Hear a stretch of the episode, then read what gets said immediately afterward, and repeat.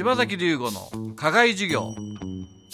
このコーナーは公立中高一貫購入士に強い薄井学園の提供でお送りします。合格するなら薄薄井学園は地図問題に強い。めっちゃ強い苦手教科を潰すぞ。ライバルが近くにいるから刺激になります。行きたい高校がある。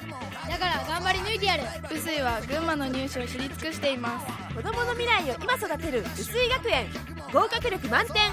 土日特訓受付中。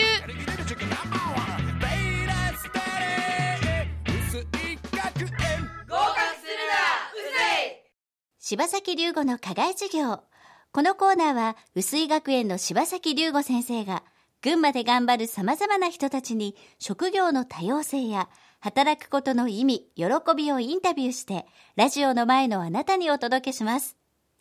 8月は介護福祉事業を主軸に事業展開しているプライマリーグループの梅沢信義社長にお話を伺っています。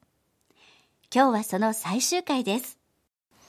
じゃあもう一度戻りますと、えーはいこの介護の仕事のはい。やりがいとか面白みってどこにあるんですかね？介護の仕事、面白み。うんまあ、いっぱいあるんですけど、うん。やっぱりこう、なんていうんですかね、こう、仕事しながら、こう、なんていうんですかね、将来を教えてくれるというか、うんやっぱりその、本当に、こう、例えば余命がついてる利用者様だったり、その、もう本当に長くないし、まあ、80年、90年生きてた人の、こう、こ声を聞けるわけじゃないですか。はいはい。その時に、ぱりこう、それを聞いてどう生きるかっていうのってすごく伝えられるというか、やっぱ若いうちにどんどんいろいろチャレンジした方がいいよって、人は言うけども、やっぱおじいちゃんおばあちゃんのことだって重いわけですよ。はいはいはい。ああ、そっかって。経験ずっと何十年経験してるわけそうですねそうそうそうそう、はいはいで、やっぱり利用者さんが大体口を揃えて、今最近現場はもうなかなかいろんなことや入れないんですけど、それで、その利用者さんが一番やっぱ口を揃えて言うのは、人生で後悔したことありますかとか聞くんですよ。はいその時に、やっぱり大体の人が言うのは、やっぱりね、チャレンジしなかったこととか、冒険しなかったこととか、やっぱりその、やりたいけどやれなかったことに後悔してる人が非常に多くて、その時に、今自分動けるし、まだ何の不自由もないから、今のうちにやんなきゃなうんまあ、後悔しないように、でやっぱりやんなかった後悔ってある。で、失敗したこと誰も後悔してないんですよ。失敗したことじゃないんですね。そうそうそうそうじゃあ後悔したのが。これやりたたかったけどやれなかったとか、そっちに後悔してるから、ってことは今動けるうちに、もう全力尽くしてやろうと。まあそこをなんかすごく、こう、介護現場出た時に、利用者さんになんかこう、刷り込まれたというか、こう、生き方を教わって、なんか自分自身前向きになれた。で、こう、なんていうんですかね、こう、もっと頑張ろうって気持ちにさせてくれる仕事だなっていうふうには思いますね。あ、それ面白いですね。はい、うん。すごい仕事です。そうすると、梅沢さんは、はい今、まあいろんなこと挑戦してますよね。はい。やっ何に挑戦してるんですかね？ぱりこれからの社会問題を考えていくと、私は介護人口を増やすと。介護人口、介護の楽しさを伝えていって、介護人口を増やしていく。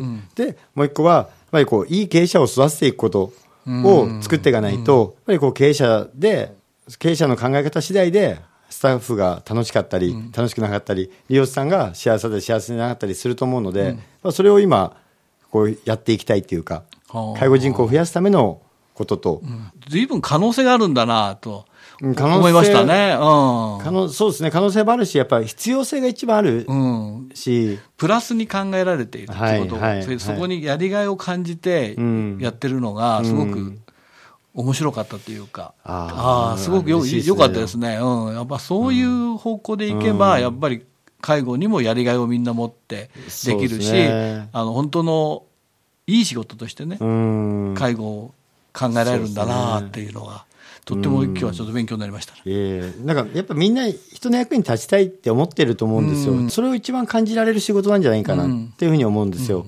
だからその自分に自信がない方とか、ぱりその人のために何かしたい人とか、やっぱり一番それがもう本当にありがとうが飛び交う業界だし、だもういろんな人にそういうこうか今、例えば仕事してない人とか、もう70歳でリタイアしちゃった人とか、どんどん介護業界来てほしいなってまだまだ働けるとこいっぱいありますよって。ああ、いいですね。そこをどんどんこう広めていきたいですよね。